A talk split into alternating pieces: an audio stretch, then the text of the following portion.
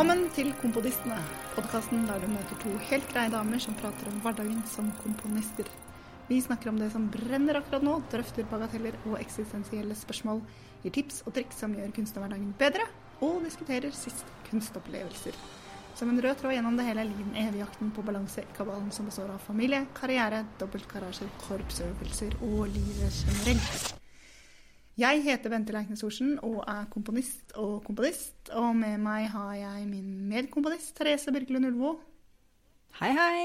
Jeg er på Sagen i dag, på kontoret mitt der, og gjør opptak. Så jeg er litt uh, spent på lyden her. fordi for det første er det et helt annet rom å gjøre opptak i, og så er det en del lydlekkasje rundt meg.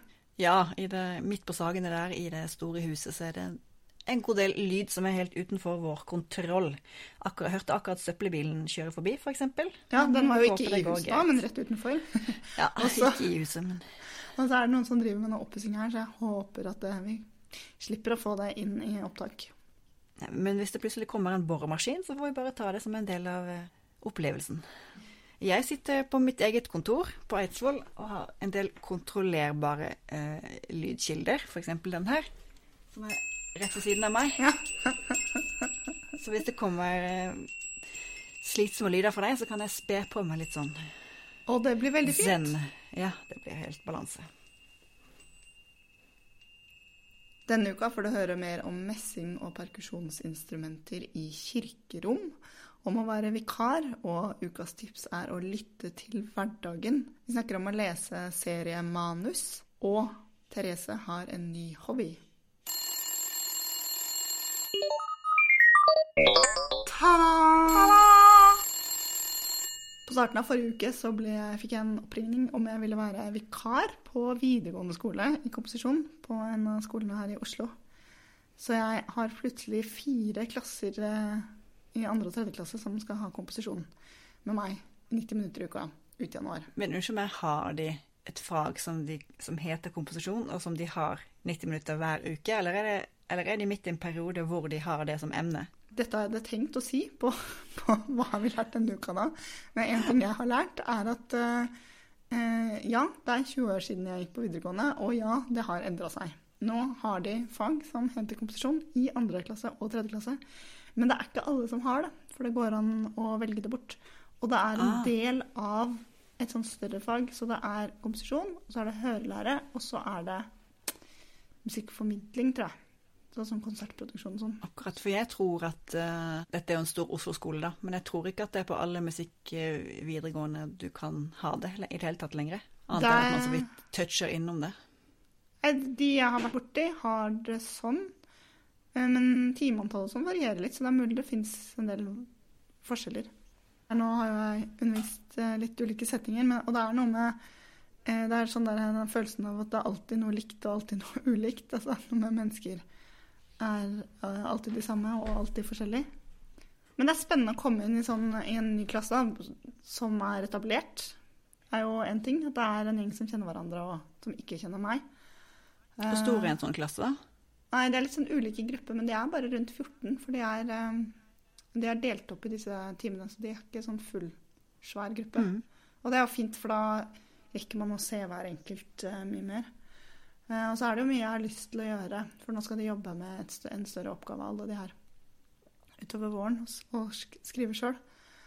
Eh, og jeg kunne tenke meg å ha liksom, en type veiledning som jeg har med folk én og én ellers, men det er jo ikke tid til det. Og det er jo lekkasje i en sånn setting, òg, man kan ikke ta de Eller jeg kunne kanskje tatt dem ut, men uh, Men det er også spennende å se at det er For det første er nivået høyt, og det er variabelt nivå. Og så baler de jo med akkurat de samme tingene som som folk på alle nivåer baller med. Har de fleste en slags klassisk forankring, eller er det sånn som det veldig ofte er nå, med at det har noe mer sånn bandtilnærming?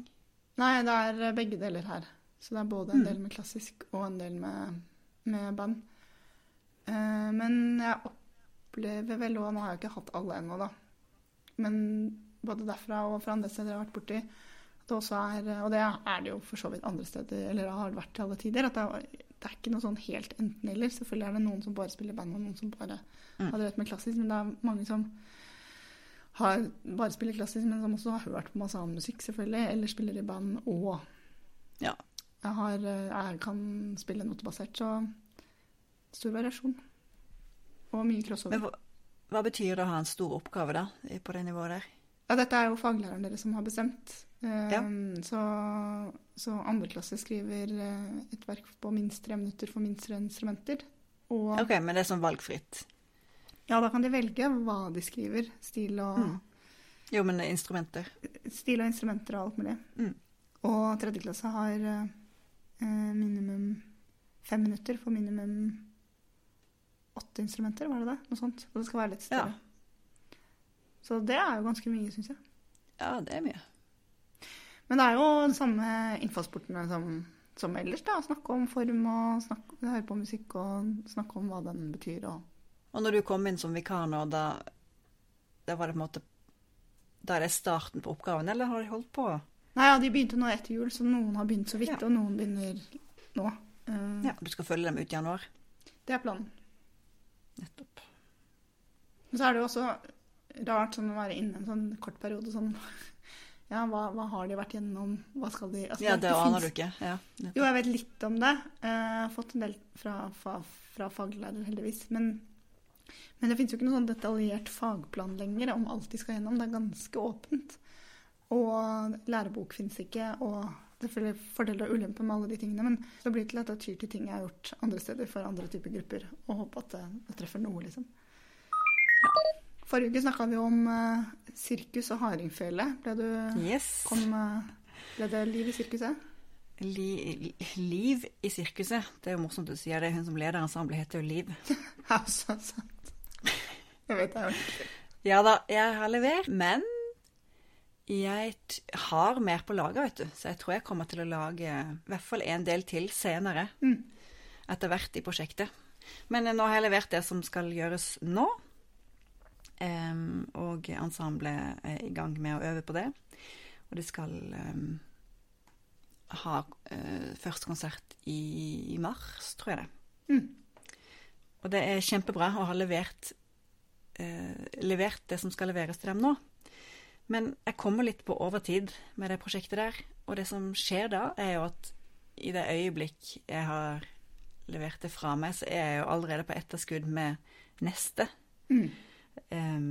Så det som skjer i praksis, er at jeg gikk rett fra innspurt til en, hel, til en ny innspurt, hvor jeg hadde tenkt at jeg skulle ha en litt sånn rolig innfasing på det, men nå er det bare å kjøre på med makstrykk på neste prosjekt. Men det er også er- noe som du har jobba en god del med tidligere. Og det er litt sånn, jeg bare kjente på liksom eh, angstnivået rundt eh, ting.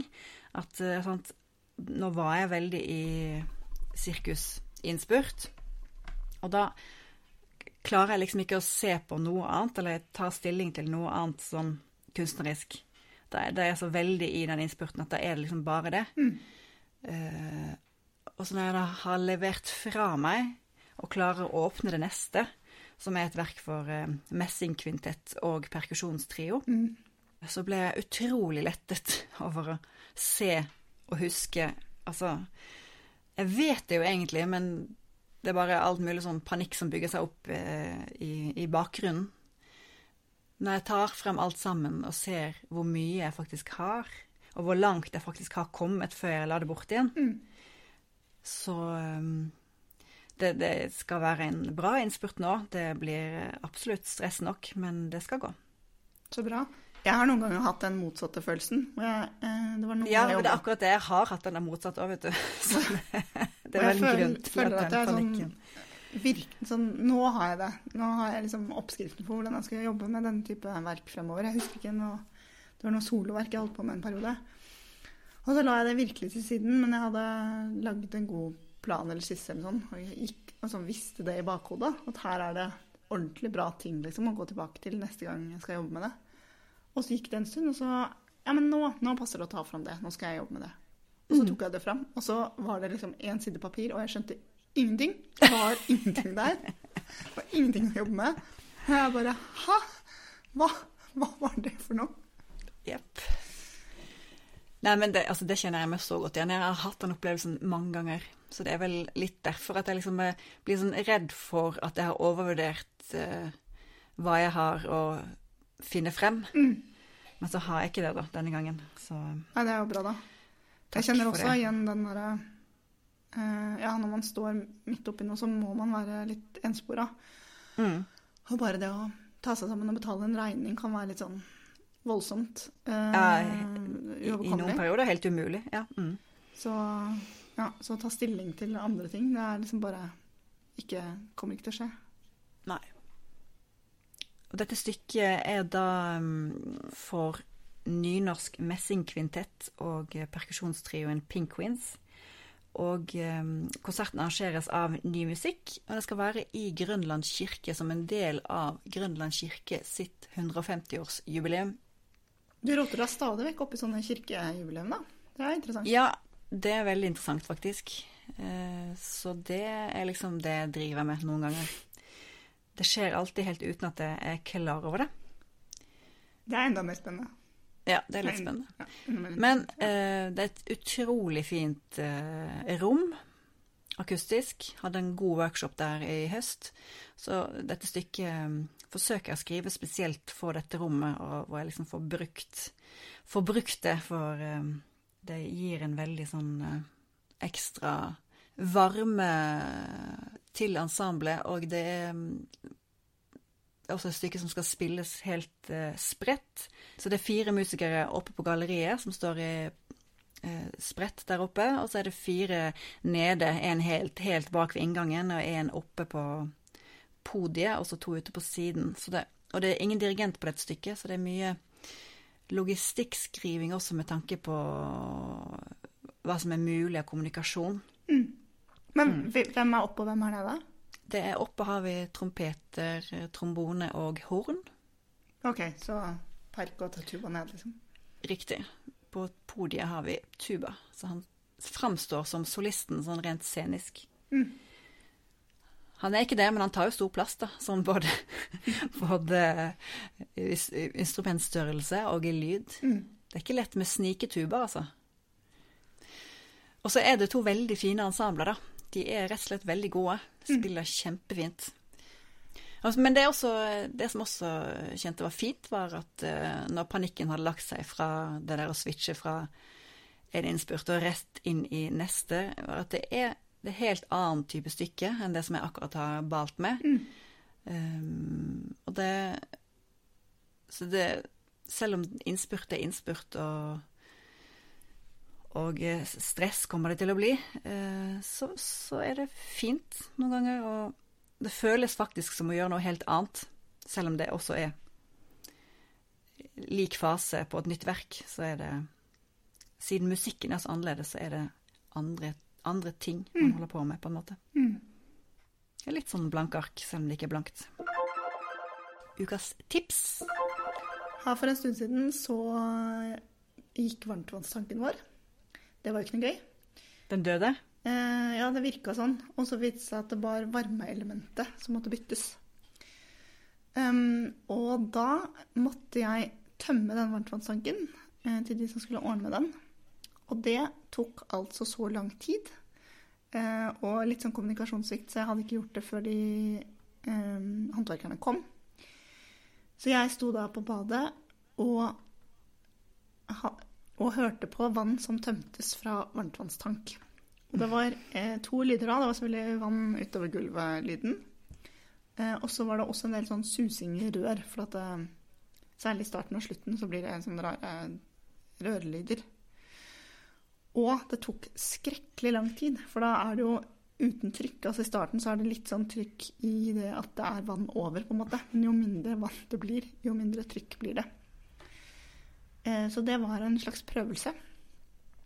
Men når jeg sto der eh, med vann på føttene, og håndverkerne venta, og det, dette var lyden, så tenkte jeg ta det som en installasjon.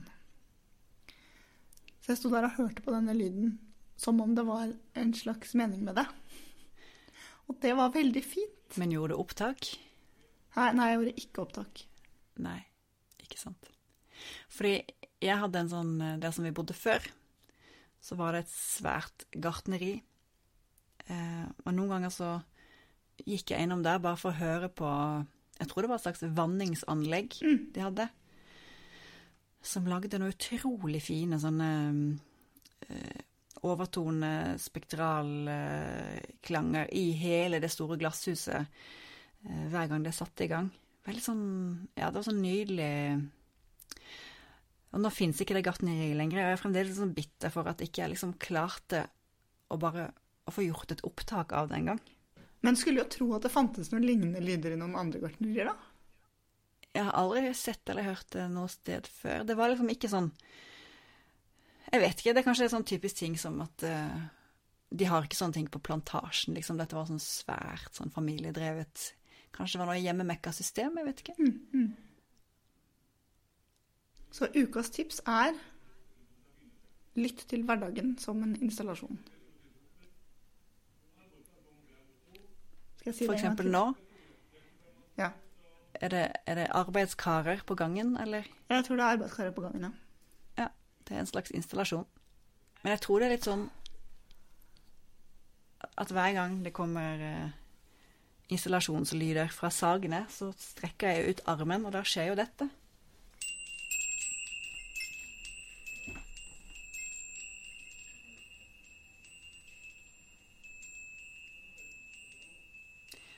Kontoret henger det bjeller i taket, så her er det bare å strekke ut en arm. Jeg tror jeg skal gå ut og så høre om det er noen som står rett utafor som jeg kan snakke med.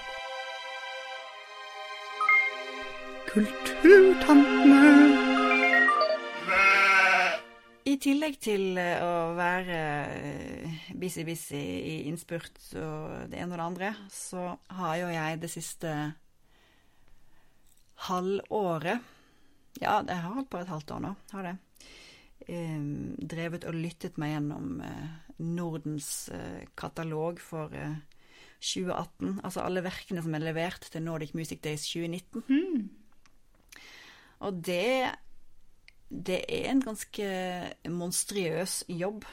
Uh, Iallfall når man skal prøve å skaffe seg, ikke bare lytte på det, men prøve å skaffe seg liksom et overblikk og en oversikt. Og liksom klare, klare å huske og uh, Det er ikke Jeg har ikke plass til veldig mye mer enn akkurat det for tiden. Det begynner å nærme seg uh, slutt på den fasen, og avgjørelser skal tas. Så det jeg har av lyttkapasitet, det brukes til det. Skjønner. Mm. Men det blir spennende. Vi gleder oss til å høre mer om det når eh, du er igjennom og har tatt noen valg sammen med noen andre mennesker. Ja. Det skal vi høre mer om. Snart. Vi har jo tidligere snakka om at eh, vi var litt opptatt av skam en periode. Som noen få andre i dette landet. I det siste så har jo eh, manusene blitt publisert som bøker. Og jeg leste eneren før jul, og så kjøpte jeg to og tre nå. Leste de forrige uke. Og det er veldig interessant, altså. Én ting er at det står seg, syns jeg, som tekst. Jeg gjør det det? Ja, jeg, jeg synes det. Nå er det jo vanskelig å lese det uten å lese det jeg vet om og har sett det, på en måte. Altså, det klinger veldig i hodet. Mm. Eh, måten det er spilt på av skuespillerne og, og regien og musikken under, og de bildene jeg har i hodet når jeg leser. Ikke sant? Eh, så Du er, jo det, du er noen hakk mer entusiast enn en meg, da. Jeg har liksom ikke vært fristet til å kjøpe manusene engang. Men, eh, men du var klar den dagen de ble lansert, var du ikke det? Jo, den første kjøpte jeg med det samme. De her har jeg venta litt lenger på. Det jeg syns er mest interessant sånn også i relasjon til vår jobb, da, er at gjennom å lese sånne råmanus så får du ganske mye innsikt i prosessen. Eh, nå er det jo Mye av teksten er dialog og, og mm, regi til skuespillerne. Eh, men det er også en del sånn annet. For det første så er det jo en del scener som er kutta. Så kan man jo lure på om det er liksom praktiske årsaker, eller om det er historiefortellingen. Eh, og jeg tror nok det er litt begge deler. Er det handling eller innhold der som belyser ting og gir deg inform informasjon du ikke har fått? Eh, ja, på en måte. Det er jo det er mye av den historien om at jentene skjønte at, at Isak eh, var homofil, som blir formidla mye mer eksplisitt. Mm. hele historien om hvordan Isak og Eskil møtes, og hvordan han ender opp i kjelleren der, blir fortalt eksplisitt. Mm. Eh, de møtes ute på bar, som, som vi senere får vite i, eh, i, i dialog, men som var scener, da.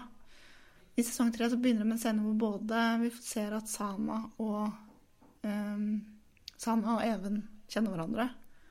Og du ser første gangen Even ser Isak. Som også blir bare fortalt seinere i dialog. Eh, så det er mye sånn er, Man må gå litt grundigere inn i noen karakterer, og så skjønner jeg en del av de kuttene av sånn historiefortellingsårsaker. Mm. Eh, Men det er all- allikevel spennende å lese det, da.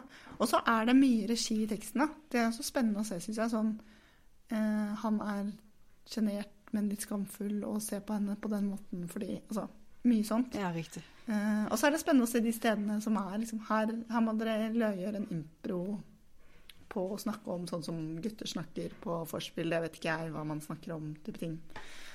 Er det Eh, sånn det står? ja, og hva som er helt Mm. ferdig skrevet da. For eksempel den introduksjonen hun eh, Vilde har på kosegruppas På når kosegruppa starter. Der står det et eller annet Mm. sånn Bare ha det gøy, eh, Ulle. Kos deg med dette. Eh, si ting som bla, bla, bla, bla. bla. Riktig. Nå skulle jeg hatt det foran meg da, og sitert, men jeg glemte å ta med på til kontoret.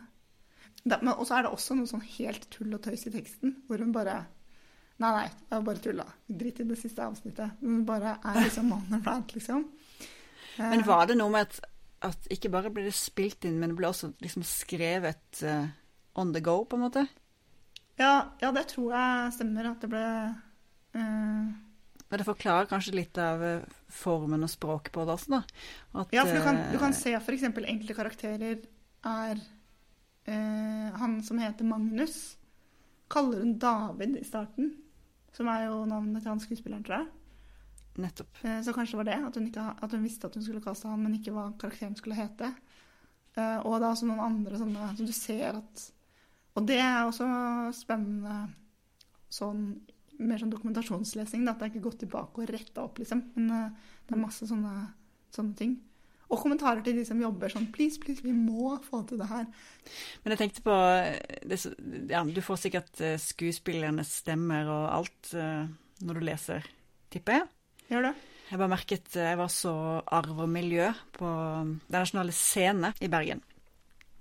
Og så leste jeg arv og miljø etterpå, og da var det jo helt umulig å, å ikke ha med seg stemmen til eh, Bergljot, som da plutselig var bergensk. Ikke sant? Mm. Så det fikk en helt ny farge. Ja, ja. Nei, det der er eh, spesielt vanskelig å av, avlese. Mm. Men jeg, jeg anbefaler eh, Skam-bøkene både for de som er Skam-fans, men også hvis man skal ha litt sånn innblikk i arbeidsmetode på en eller annen måte.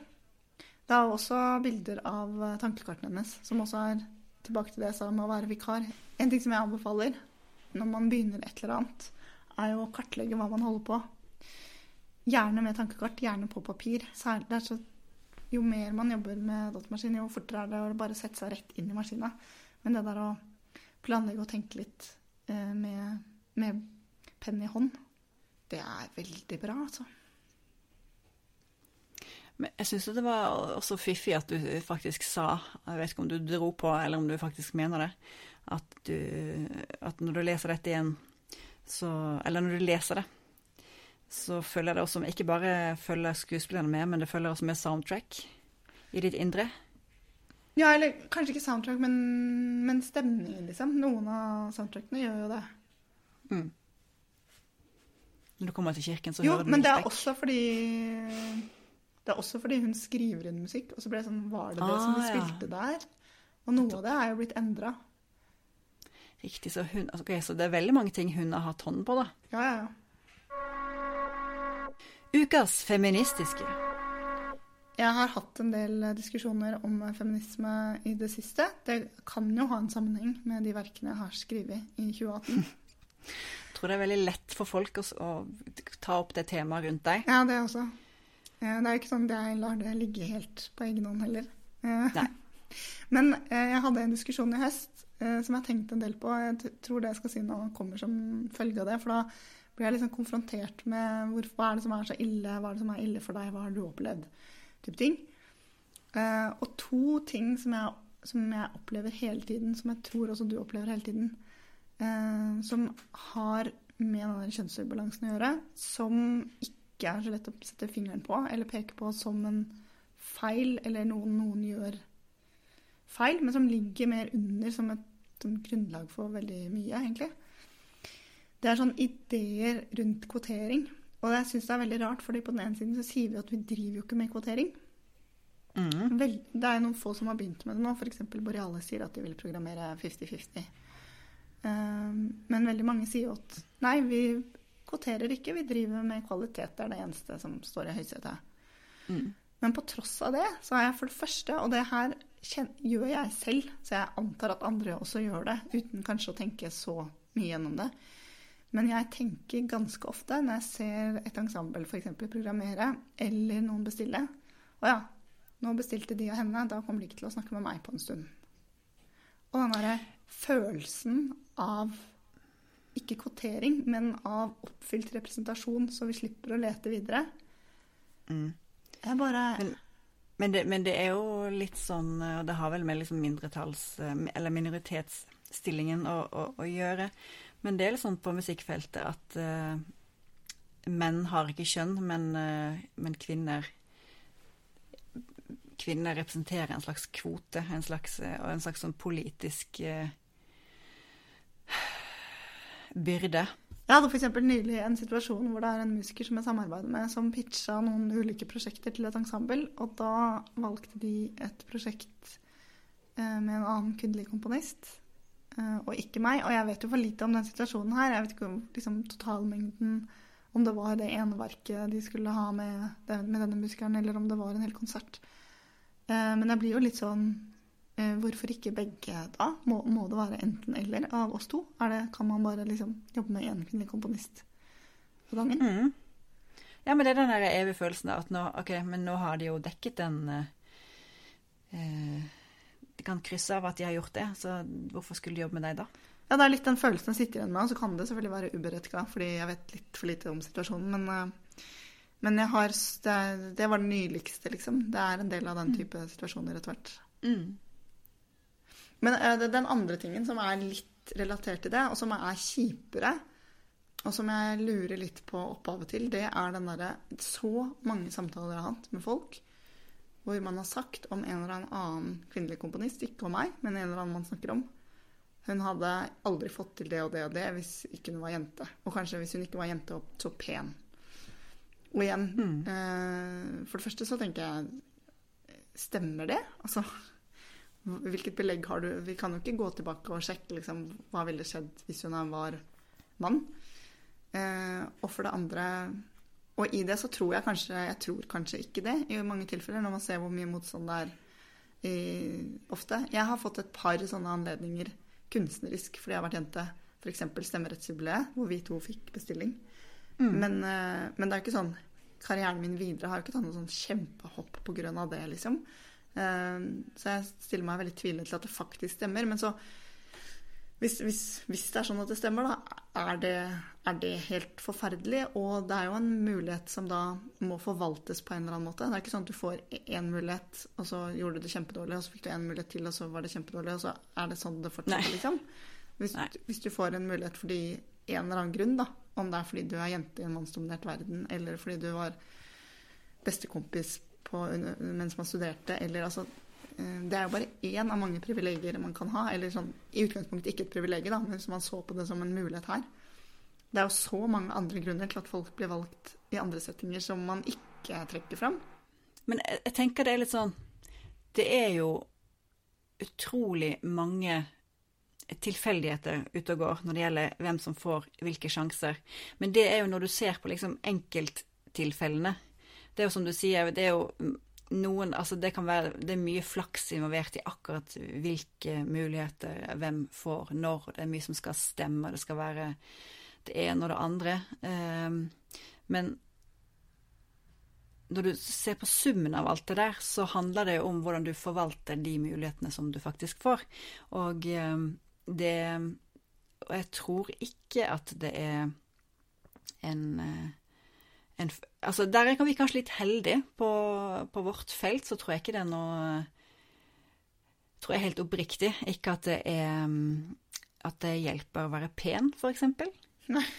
Det er altså det er veldig Og det er også Du kan si at det fins en, en, slags Det fins jo en slags um, gjennomsnitt av hva det vil si å være en norsk samtidskomponist som består av en eller annen type skjeggete mannsfigur, kanskje. Men den skalaen av hva en norsk komponist er, den er ganske vid og brei og sprikete. Eh, og jeg tenker det er mange andre sjangere som har det mye verre i forhold til at, eh, at det er så Den definisjonen på, på, på, hvor det er man skal, og hvem man skal være, den er så utrolig mye smalere, da. Så rent sånn eh, På disse ytre tingene så tror jeg vi har det ganske bra. Men sier du da at du ikke tror på statementet 'hun hadde ikke fått det om hun ikke var jente'? Nei da, jeg har også hørt det. Nei, men altså, En ting er når man har hørt det, men altså, det, men, om, jeg, jeg tenker, men om, man tror det For jeg tenker da, jeg, jeg, tenker Neste gang noen sier noe sånt til meg, så skal jeg bare ta det så jævlig. Eh, og det irriterer meg at jeg ikke har vært bedre på det til nå. Ja, men det er sånn typisk ting man trenger å øh, tenke, modne litt på før man øh, har et ordentlig svar, da. Det er jo en, jeg har i hvert fall en del sånne opplevelser med sånne øh, ting som blir sagt i kjønnsperspektiv eller i andre mangfoldsperspektiv som, man, som, blir sagt som en sannhet, som man kan gnage på i ja, noen ganger til og med flere år, før man plutselig forstår hva man bør svare. Og så nesten når den er, så kommer det kanskje en ny anledning, og så gjør man det. Mm, mm. Men det, det, er faktisk noen ganger man trenger å tenke seg litt om. Ja, jeg kjenner i hvert fall at nå når jeg har tenkt gjennom dette, så, så lurer jeg jo på Noen har jo helt sikkert sagt det om meg også. Mm. Og, og, det, å, si den, å si det til meg ansikt til ansikt når man kan regne med at andre sier det om eh, om meg, så tenker jeg bare Nei, bare slutt med det. Bare slutt. Og det ligger jo en sånn derre Det jeg mener med at det ligger liksom under, er jo at, at uh, noen av disse uh, ufortjent har klart å få seg en posisjon fordi de er jenter. Jeg tror ikke på det. Og det, og det, det stemmer ikke. Jeg får det ikke til å stemme. Nei, det stemmer ikke. Det er jo også en bakside av 50-50, eller i hvert fall som noen begynner å merke. Det er jo noen som prøver å programmere det mer progressivt. Og, og det vil man jo ikke kan være et problem. Jeg snakka med en som hadde et prosjekt hvor det i utgangspunktet skulle være med en del kvinner. Eh, og så av ulike årsaker så måtte folk trekke seg, og de spurte nummer to og tre på lista og sånn. Og endte med et eh, prosjekt hvor det da bare var menn involvert. Eh, og skulle sende inn til en eller annen festival. Og nå vet jeg ikke om de hadde krav om at alle prosjekter som skulle sendes inn, måtte ha liksom en eller annen fordeling, eller i hvert fall begge kjønn representert. Eller om det var liksom totalen på festivalen som da gjorde at et sånt prosjekt med så mange mannsnavn da tilta det helt feil retning. Men, men, han fikk da i hvert fall ikke med sine ting på grunn av det. Uh, og det er også en side av det at det er mye av det jeg har snakka om nå, særlig det første, uh, handler også, tenker jeg, om sånn mer sånn ikke gjennomtenkthet hos de som programmerer konserter og festivaler, da. Man må liksom tenke et hakk videre. Og det er også mange uh, menn som skriver veldig bra musikk, som som ikke er liksom på, på førstelista. Og når du først ikke er inne og blir tenkt på av alle hele tiden, så havner man ofte enda lenger ned. Absolutt. Og det, nettopp, det er jo et veldig aktivt eh, eh, En aktiv utfordring for uh, mange menn også, det der. Det, det er jo, greien er jo at det er en veldig sånn kort uh, hypeliste. Det er veldig mange som utøver liten kreativitet da, når man skal velge hvem, hvem man vil uh, arbeide med. Og det er veldig safe å ta liksom fra den kortlista som mm. alle tenker er liksom godkjente. Nei, men så er det også interessant å se um, Ja, i forbindelse med denne utvelgelsesprosessen i Nordic Music Days, hvor jeg skal forholde meg til så mange komponister og så mange verk, eh, så er det jo selvfølgelig fordi ting er som det er, så er det jo Den representasjonen jeg har, er jo eh, stort overtall på menn du får liksom ikke Jeg kan ikke si noe generelt om at menn er sånn eller kvinner er sånn, for det, det har ikke et 50-50 utgangspunkt på representasjonen engang. Mm. Men, men, men det er veldig Det fremstår påfallende tydelig. Det er at menn og kvinner oppfører seg litt annerledes da, Mm. i sånne prosesser. Og det er jo selvfølgelig ikke alle, for det er jo, de er jo så mange. Men det er ganske mange menn som er ganske eh, aggressive, nesten. Eh, og veldig, veldig pushy og på og oppsøkende og eh, Ja, som rett og slett tar kontakt med deg og sier 'nå skal du vel programmere meg'? Ja, og det er jo altså det er i mange forskjellige styrkegrader, da. Det er jo, det er jo Jeg sier jo ikke at det, at det er ugreit å ta kontakt med meg, men, eh, men det er bare menn som gjør det, eller som har gjort det så langt. Og det har vært ganske mange av dem. Og i, noen i liksom litt sånn overraskende stor styrkegrad, for å si det sånn. Eh, og det Ja, det jeg har ikke hørt et pip fra en eneste kvinne, eller kanskje en som har spurt om liksom når Som bare sånn spørsmål. Når er det Når skal avgjørelsene tas? Mm. Som et sånn praktisk spørsmål. Det er jo ikke pushy. Det er ikke pushy. Det er jo Nei, det, er, det- eh, det samsvarer med en del annet jeg har hørt fra, fra lignende situasjoner rundt forbi. Så, som jeg også tenker Det er vanskelig å, å være 100 sånn kategorisk fordi eh, vi er så få til sammen, og da den kvinnelige minoriteten er så veldig liten. Eh, men jeg tenker når man legger veldig mange sånne erfaringer sammen, så er det jo noe med, med sånn sosialiseringen av hvordan man oppfører seg, og ja, hva det er lov å gjøre. Og så kan man jo lure på om noe av det skjer med deg fordi du er ung kvinnelig eh, festivalsjef også, eller om de mannlige programmererne får like mye den type push. Ja, det kan jeg For jeg, det, har jo, det har jeg lurt litt på. Om eh, eh, Om det blir forsterket av det igjen. Men det får jeg jo aldri vite, for jeg kan jo aldri være noen andre enn meg selv. Ukas eksotiske. Jeg gikk inn på lærerværelset da, der hvor jeg eh, har jobb nå. og så Ja. sier jeg eh, til Da var det kommet til en ny person. Så sier jeg eh, Jeg er NN, navnet på han jeg vikarierer for. Jeg er NN ut januar, jeg. Og så sier han Å, men da, er ikke du Bente Leiknes Thorsen, da? Da ble jeg litt tatt på senga. Han kjente meg igjen fra Twitter. Fra Twitter. Ja, men du er jo Twitter-dronning. Har hatt tweets på trykk opptil flere ganger. Ikke sant? Hva har vi lært denne uka, da? Jeg har jo allerede sagt det jeg har lært denne uka, nemlig at eh, videregående skole er eh, veldig, veldig annerledes enn det var da jeg gikk der. Selv om det selvfølgelig er sånn at noen ting er også veldig likt. Det er ungdommer og læring og sånn. Og hormoner og ymse. Ja, alle de tingene der er der. Du sa du hadde fått en ny eh, hobby. Ja, altså, jeg sitter jo Jeg har kontorplass på Sentralen. Eh, oppe i fjerde etasje, hvor det sitter veldig mange fra vårt felt. Mange festivaler og ensembler og organisasjoner. Eh, så der er det veldig fint å sitte og jobbe. Um, og på nyåret her så eh, så har vi sånne fine sånne kopimaskiner og sånne, og sånne, store maskiner som er mye bedre enn de man ellers ville hatt på sitt lille hjemmekontor. da. Og så står det også en maskin eh, eh, ved siden av kopimaskinen som jeg ikke har eh, brukt før. Og så var det en dag jeg stod, så på noen som brukte den, da. Eh, og det var veldig fint å se åssen liksom den spiste papiret, og så ble det bare borte. altså det er en makuleringsmaskin, da. Ja, jeg skjønte. Um, så jeg fikk veldig lyst til å um, Makulere. Eh, Nei, altså, ja, nei, altså så jeg ned på min egen pult, og der lå det masse ting som eh, Det er jo ganske ofte at du liksom går rundt med papirer som ikke er ment for eh, uvedkommendes øyne, og ofte så er kanskje de papirene til og med ferdig brukt. Så man går liksom bare rundt og, og verner. Så tenkte jeg kanskje jeg rett og slett skal putte de inn i den maskinen, så forsvinner de.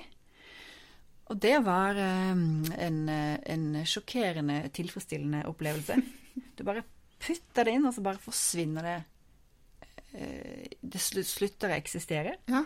Og så, tar, og så tar det uten at du får den der enorme plassen som et papirsøppel ellers tar. ja. Det er liksom akkurat som at det løser seg opp. Det bare forsvinner.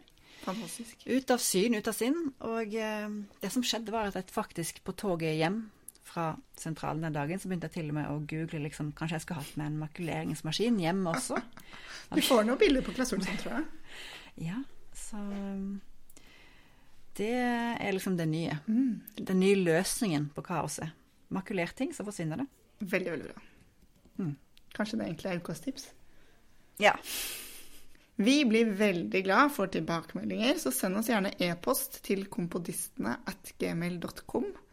Eller ta kontakt på Twitter, der vi er at Komponistene. Jeg er at Bentilt. Og jeg er TB Ulvo. Og du kan ta kontakt på Facebook og på Instagram, der vi også er at Komponistene begge steder.